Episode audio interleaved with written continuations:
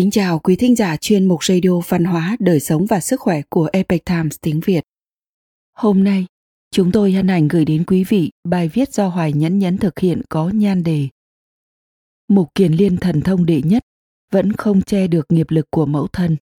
Bài do dịch giả Tường Vân chuyển ngữ từ bản gốc của Epic Times Hoa ngữ. Mời quý vị cùng lắng nghe. Mục Kiền Liên thần thông đệ nhất vẫn không cứu được mẹ. Mục Kiền Liên, một trong 10 đại đệ tử bên cạnh Phật Thích Ca Mâu Ni, là đệ tử thần thông bậc nhất. Sau khi tu thành thần thông, giây phút đầu tiên, ông liền muốn hồi báo ân thân. Lúc ấy sinh mẫu của ông đã qua đời, bởi vậy phát sinh câu chuyện Mục Kiền Liên xuống địa ngục cứu mẹ. Tuy nhiên, Mục Kiền Liên dẫu sử dụng thần thông quảng đại của mình, vẫn không thể cứu được mẹ. Thần thông của ông không vượt qua được nghiệp lực của thân mẫu mình. Về sau, mẹ của Mục Kiền Liên được cứu như thế nào? Rốt cuộc là lực lượng nào đã làm được điều đó? Câu chuyện được ghi chép lại trong Kinh Phật có giá trị rất sâu sắc. Lễ Vu Lan. Trong Phật giáo, ngày 15 tháng 7 âm lịch được xưng là ngày Phật đản, ngày Phật tự tứ, đồng thời cũng được người thời nay xem là tiết Vu Lan Bồn, gọi tắt là lễ Vu Lan. Theo sách Phật Tổ Thống Kỷ do Tăng Nhân Thích Chí Bản thời Nam Tống ghi chép lại, ở Trung Quốc có tập tục thiết bày Vu Lan Bồn trai, sớm nhất là vào năm Đại Đồng thứ tư, tức năm 538 thời Nam Bắc Triều. Lúc đó, Lương Vũ Đế ở chùa Đồng Thái, tức chùa Kê Kinh ở Nam Kinh ngày nay, thiết bày Vu Lan Bồn trai cúng Phật và Tăng. Về sau, ngày 15 tháng 7 hàng năm lại bố thí rộng rãi khắp các tử viện. Đến thời nhà Đường, Vu Lan Bồn đã trở nên phổ biến. Đó chính là khởi nguồn của tích Mục Kiền Liên cứu mẹ. Trong cuốn Phật Thuyết Vu Lan Bồn Kinh do Nguyệt Thị Tam Tạng Trúc Pháp Hộ, chú thích vào thời Tây Tấn có câu chuyện Mục Kiền Liên cứu mẹ. Vu Lan Bồn, âm tiếng Phạn là Ulambana, quyển 18 của Huyền Ứng âm nghĩa thời Đường âm giải là Ulambanoa, ý nghĩa là cứu đảo huyền.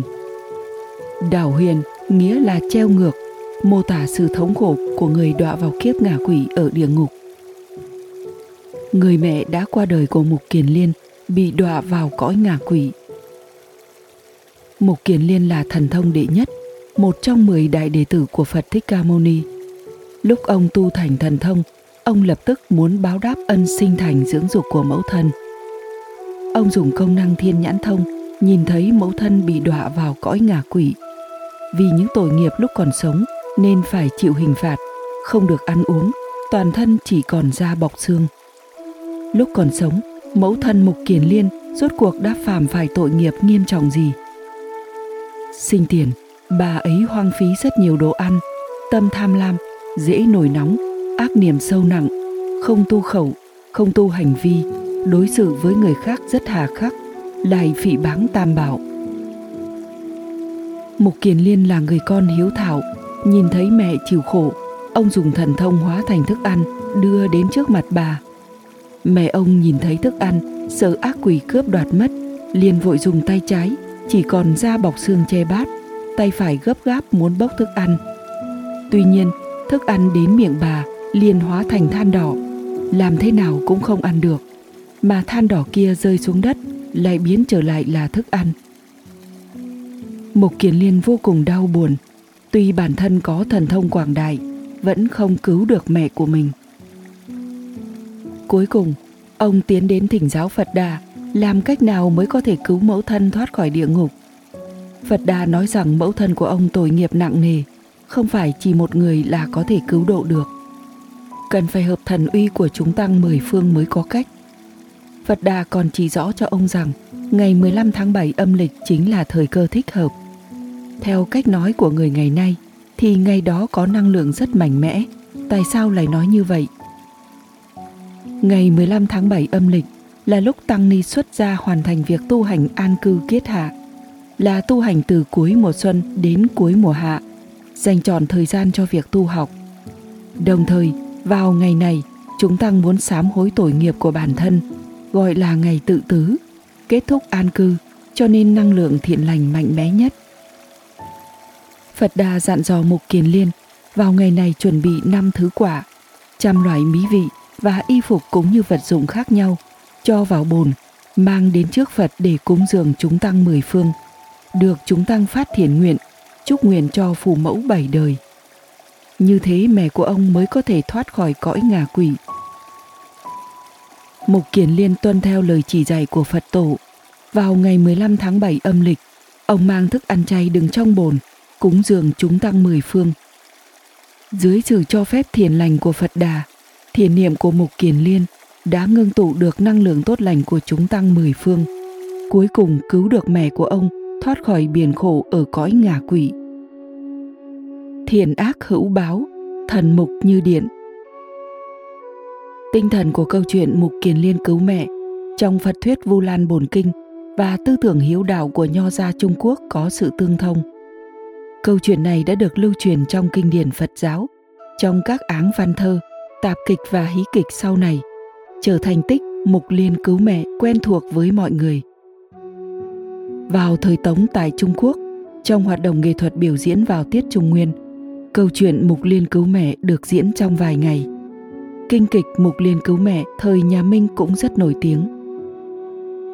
Mục Liên cứu mẹ triển hiện một tầng khái niệm văn hóa phổ quát, thiện ác hữu báo, nghiệp do bản thân tạo ra thì bản thân phải hoàn trả. Người có pháp lực thần thông như Mục Kiền Liên cũng không cách nào chịu thay tội nghiệp của người khác, cho dù đó là tội nghiệp của phụ mẫu. Nếu bản thân tạo nghiệp thì chỉ có thể tự mình gánh chịu khổ cực, sửa sai hướng thiện rồi mới có hy vọng thoát khỏi biển khổ. Mẹ của Mục Kiền Liên sinh tiền tạo nghiệp quá nặng nề nên bị đọa vào địa ngục chịu khổ.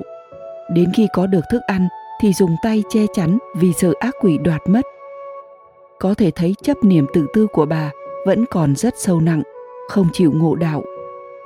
Vì sao thức ăn đưa đến miệng liền hóa thành than đỏ, như thế nào cũng không ăn được?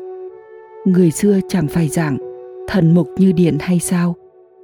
Có thể thấy một tư một niệm bé nhỏ sâu tận đáy lòng đều không thoát được khỏi thần nhãn. Một chút thiện niệm trong tâm, một chút ánh sáng hướng thiện, thần Phật đều biết cả, ngược lại cũng đều như thế. Từ sự phổ biến rộng rãi của câu chuyện Mục Kiền Liên cứu mẹ trong kinh Phật và sự hòa nhập của câu chuyện này trong xã hội, ngày 15 tháng 7 âm lịch cũng đã trở thành ngày của từ bi hỷ xả, dung hợp với trời đất, phổ độ báo ân độ nhân. Lễ Vu Lan của Phật giáo kết hợp với phong tục dân gian, trở thành một ngày lễ Tết vô cùng ý nghĩa.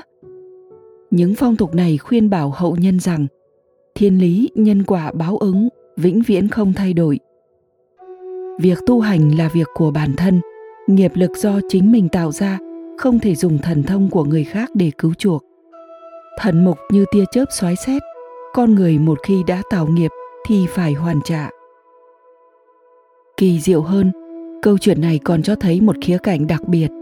Khi năng lượng thiện lành của nhiều người trên thế gian ngưng tụ và tề xuất, cũng có thể cảm động thần Phật, đồng thời có thể cứu rỗi thế giới đang đảo lộn. Quý thính giả thân mến, chuyên mục Radio Văn hóa, Đời sống và Sức khỏe của Epic Times tiếng Việt đến đây là hết. Để đọc các bài viết khác của chúng tôi, quý vị có thể truy cập vào trang web epictimesviet.com. Cảm ơn quý vị đã lắng nghe, quan tâm và ghi danh theo dõi kênh. Mến chào tạm biệt và hẹn gặp lại quý vị trong chương trình lần sau. Kính chúc mọi điều bình an và tốt lành tới quý vị cùng người thân.